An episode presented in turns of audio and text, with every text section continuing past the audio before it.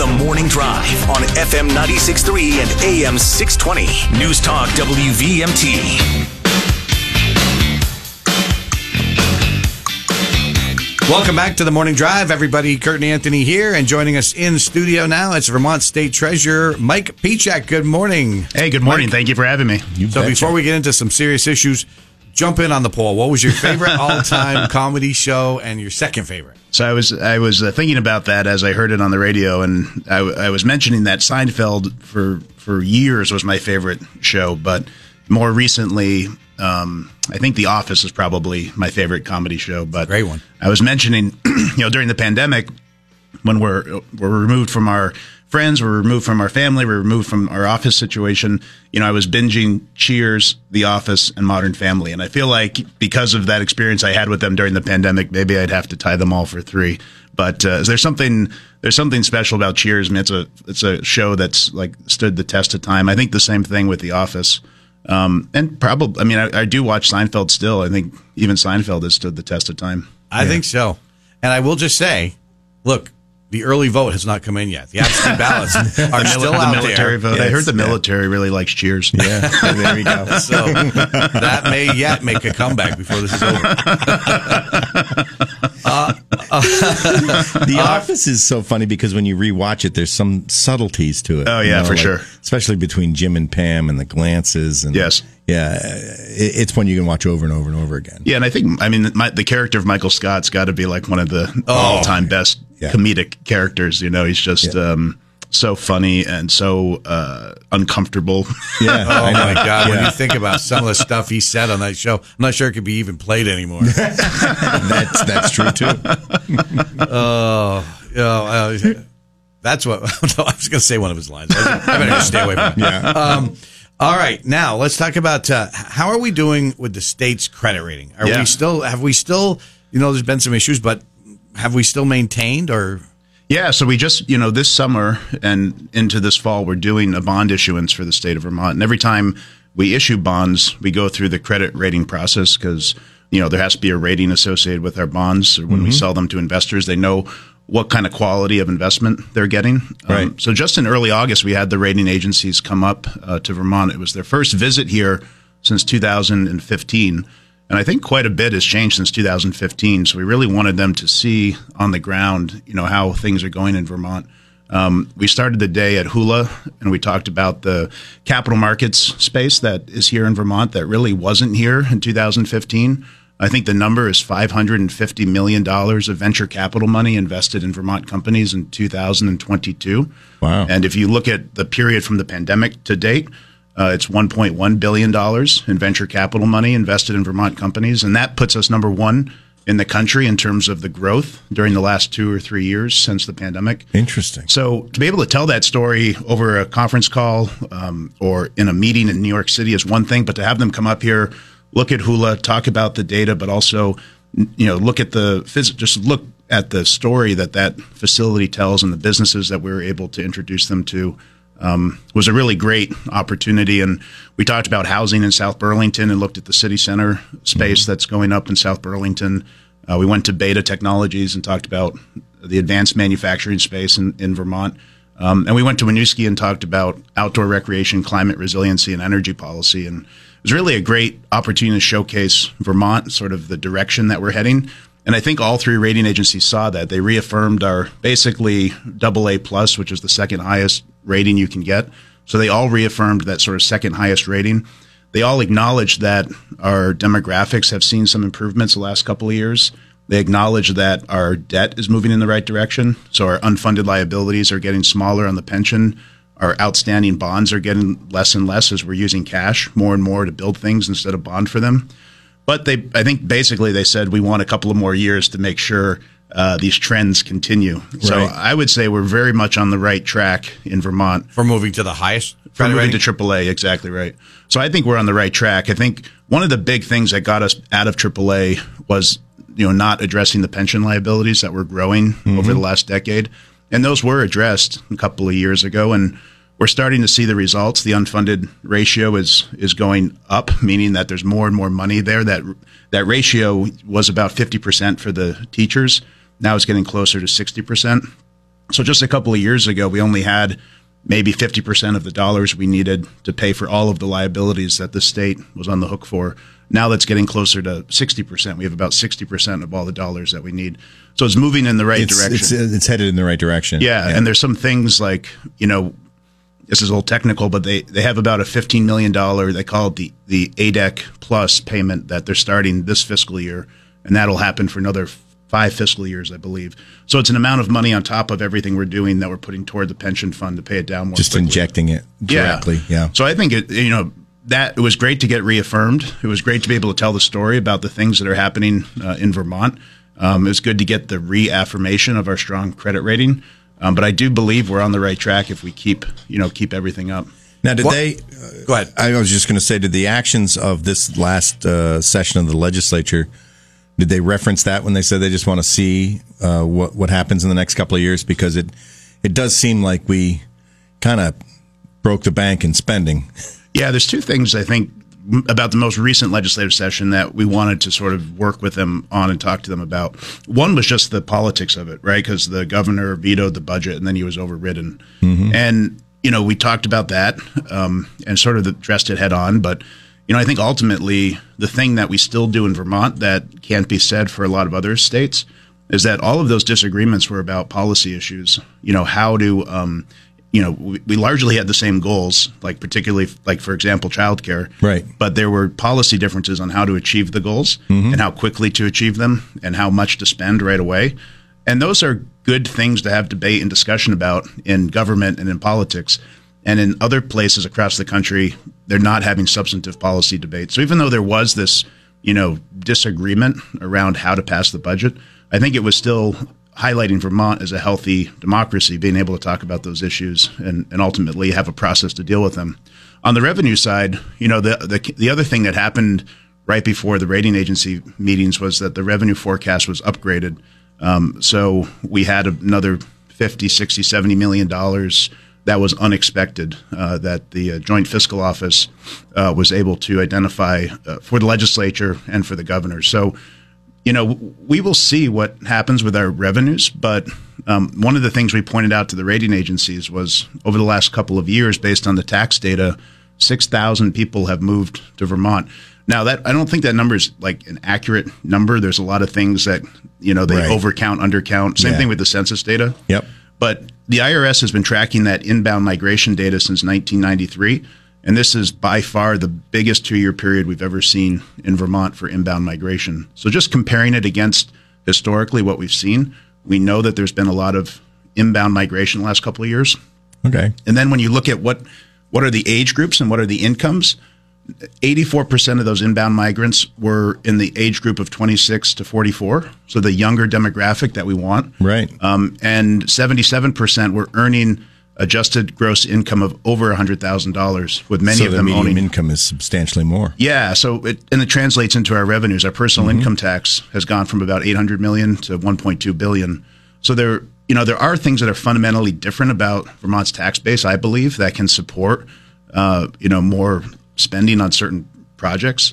Um, but we want to make sure that we are not stalling, that we continue to see it. growth. And yeah. We're talking to Vermont State Treasurer Mike Pieciak and uh, the Mackenzie Country Classic Hotline's open, 888 and we'll go to it. Let's go to the phones. Good morning. You're live on the morning drive. Good morning, gentlemen. Good morning, Mike. Hey, good morning. Um, just a quick question here. Is the money we are spending on social services and all these uh, programs that do not bring money into the state, do those exceed the revenue that's coming into Montpelier from businesses and investments out in the system? Thank you. Yeah, no, it's a, it's a good question. So Vermont is one of the only states that does not have a balanced budget requirement in our constitution. But that being said, every year the budget is balanced, and this current year's budget and the the year that we just completed and the year that we're going into, those are balanced budgets.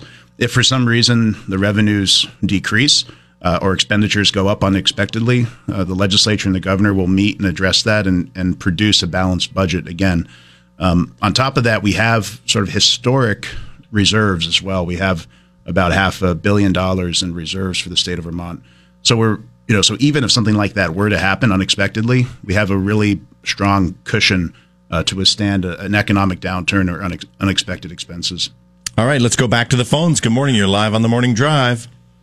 No, I just can't resist asking: Is there a reason you kept these people entirely within Chittenden County? Were you afraid to bring them to Rutland or Brattleboro? And what that might have done to our rating? Well, growing up in Brattleboro, I was a little afraid to bring them down there, to tell you the truth, but I'm just joking.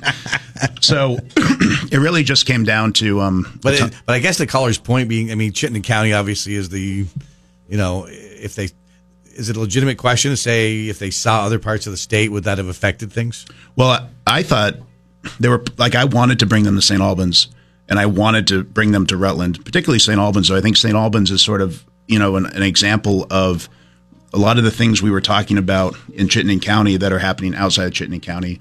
They're building more homes. There are people that are moving there. Uh, there's businesses that are growing there and, and moving there as well.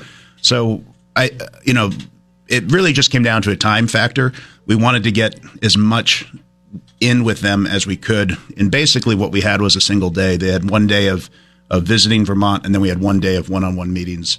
So if we were to go to Rutland or Brattleboro, it would just take up a significant part of the day uh, in terms of what we can uh, show them and talk to them about. We did, we did have, I should say, representatives from across the state come to these different discussions that we had about manufacturing, about uh, outdoor recreation. And we do want to do what we can to keep that credit rating up there. oh my goodness, yes. Well, let's go back to the phones. Good morning. You're live on the morning drive.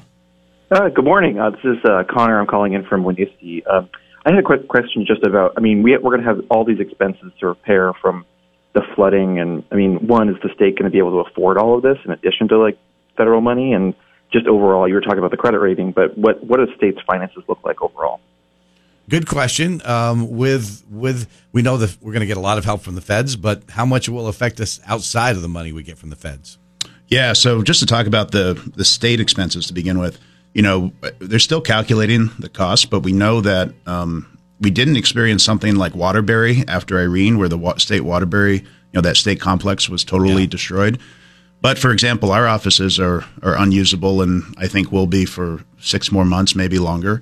That's the pavilion where the governor's office is, the attorney general. Yeah. Um, there's a whole variety of other offices around the State House complex that are not usable for the foreseeable future.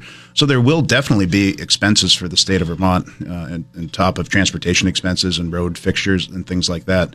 So it was a really good time to get a revenue upgrade. Um, and the revenue upgrade was largely based on interest that we're earning at the treasurer's office on all of the cash that we're holding in our bank account right now. We're um, holding about 2.3, 2.4 billion dollars in cash. Usually, pre-pandemic, that number would be like one or 200 million. So it's really significantly higher. Wow. And the interest rates, as you all know, five and a half percent.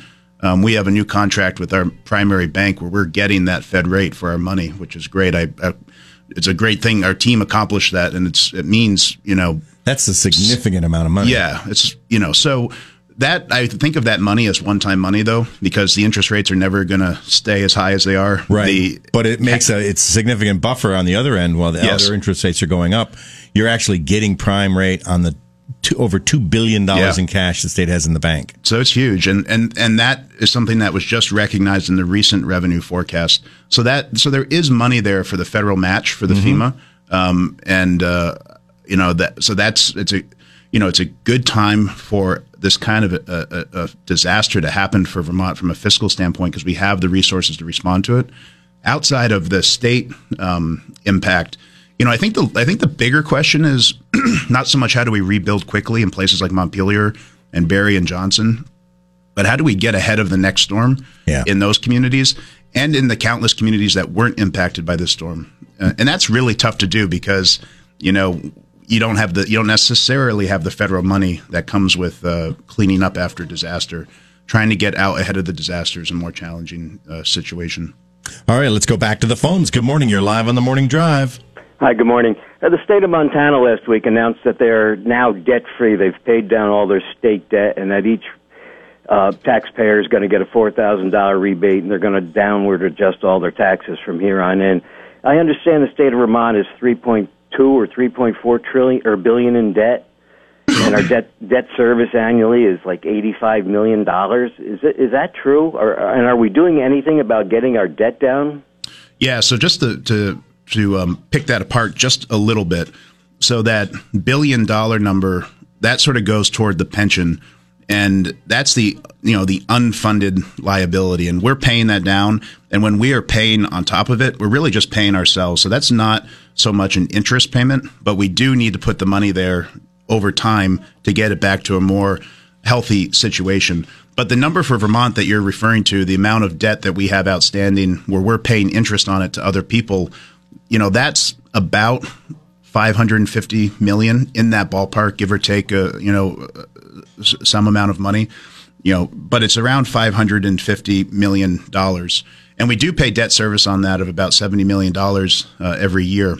Now we are on a trajectory to get closer to what Montana has just accomplished. The every year there's an organization called the CDAAC, and it and the treasurer is the chair of it, and they produce an, a, a, a sort of top line estimate for the legislature on how much they should go out and spend on bonding. And for the last 10 years or so, that recommendation has gone down 30%. So that's something that the legislature and the governor has always followed, that recommendation from CDAAC. And the CDAAC recommendation year over year is to go out for less and less and less debt. So as we're paying off our older debt and we're not going out with as much debt, then we're paying down that outstanding obligation over time. Now, the other question you could ask is, well, what about projects that we have to complete? We still have to build things. And that's where this thing called a cash fund comes in. So we're building things more with cash than we ever have in Vermont. It's just starting. It needs to grow, but there is a, a funding mechanism now for that cash fund to grow over time so that more and more of our um, expenses will be paid with cash uh, instead of on the state's credit card, if you will.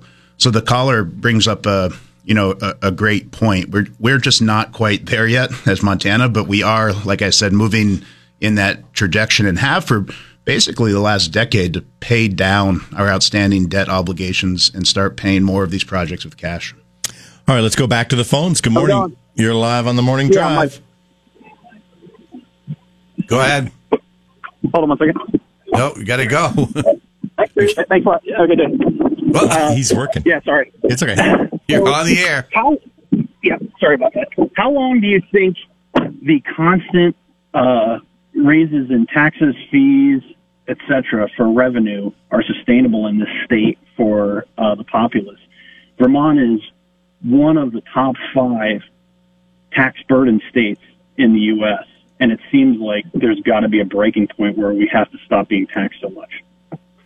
Yeah, so I think that you know, for all of our economic issues, I think the I think the one I think the primary thing that we have to solve for that will help things like how much everyone individually pays in taxes uh, is the housing is the housing situation.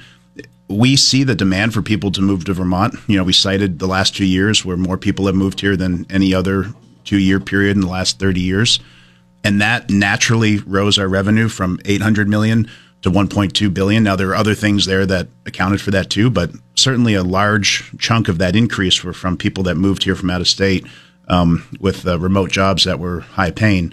Now that put a lot of pressure on our housing, and that put um, a lot of pressure on people trying to afford to live in Vermont for one thing. Uh, but the other thing that it will restrain us on is if we don't continue to see that kind of inbound migration and we don't support that kind of inbound inbound migration, then the tax burden will get heavier and heavier and heavier for those of us that are here.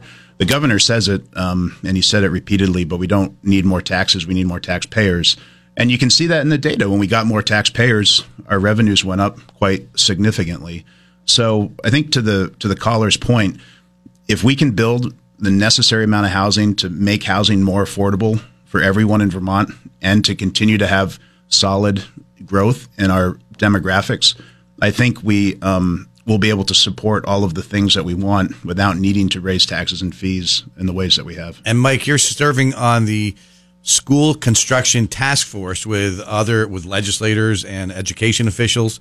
Um, what is the what do you what do you hope will come out of that? Um, and does that include as part of that? Are you looking at this the PCB issue in the schools? All you know because obviously there's that is a huge, huge issue as they're going to find more and more schools with the PCB issues like Burlington had. Yeah, exactly right. I mean, the school construction task force, we're going to get started in earnest here in the next week or so. And it's something that I'm really excited to work on because as we talk about potentially demographics changing in certain parts of our state, then you have to be talking about those kind of services that communities provide to make sure that they're of uh, sufficient quality to attract and retain, you know, Vermonters. And one of the most important services is our public school and our public education system. So Vermont, since 2007, has not been supporting at the state level school construction directly. So every other state in the country, I understand, certainly every other state in New England, does have a program that the state supports school construction at the local level. Some states are very generous. Some states are just a small percentage. But we've had this moratorium since 2007, and this task force is designed to look at that and say, should we implement another mechanism to help support the local communities build uh, or um, rehabilitate, uh, renovate uh, some of the local schools that we have uh, in our communities. So that's going to be the work of the task force. It'll also be looking at the P, PCB issue. Um, and I think one of the things you want to try to avoid is if there's a significant cost in remediation going on in a school, and then a, a, year or two later, there's an identification that really the entire school needs to be replaced. I think we're just trying to make sure that that PCB investigation and remediation work, you know, works well together in an era of potentially renovating, expanding, consolidating, building new schools, uh, and that there's not a double, you know, there's not a double expenditure going on. You want to do one? Oh, we got time for one more quick call. Good morning. You're live on the morning drive. Yeah, I just have a quick question. Um, I've been looking at investments and so forth and so on, and I have some treasuries. And I called um, the education department because they're supposed to be exempt from state tax, um, but they are part of the uh, household uh, income educational um, component, um, and a few other things I think too. But I was wondering if you could address that because I did talk to my investment firm and um, they're in every state around here, or uh, whatever, in the United States. And they just said that they were very surprised at that. So I'll hang up and listen to your response. Thank you very much. Yeah, so usually when you're buying like the state bonds that we were just talking about, uh, mm-hmm. uh, or the federal bonds, they're attractive because they're exempt from certain local uh, and federal taxes. So I would suggest the caller reach out to the Vermont Tax Department. There is a taxpayer advocate uh, in the tax department uh, that could either help get you the answers that you're not paying that tax or get you the specific reason why, for some reason, what yep. particular investment you're holding uh, might be different than that general rule. Gotcha. Real quick, do the do the rating agencies give you any cautions uh, to say, hey, if you know you got to be watchful of this or that? Or, yes, because it could lead it could lead to a downgrade. Do they? Yeah, they basically they usually cite things that are sort of a favorable up case, and then they cite things that are sort of a, a non so favorable uh, downside uh, case. So in the downside case, what they worry about is um, these trends that we were talking about in terms of the unfunded liability uh, closing up, the amount of debt outstanding going down. Say if those trends you know reverse, then that would be a concern for them. If our demographics get worse, then that would be a concern for them.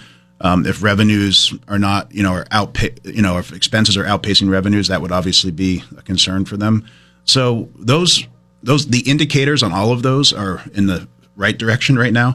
But those are three of the things that we want to um, really pay really close attention to. So strong fiscal management of uh, the state's uh, resources, um, b- building more homes to address the demographic issue, uh, and really the revenue issue as well.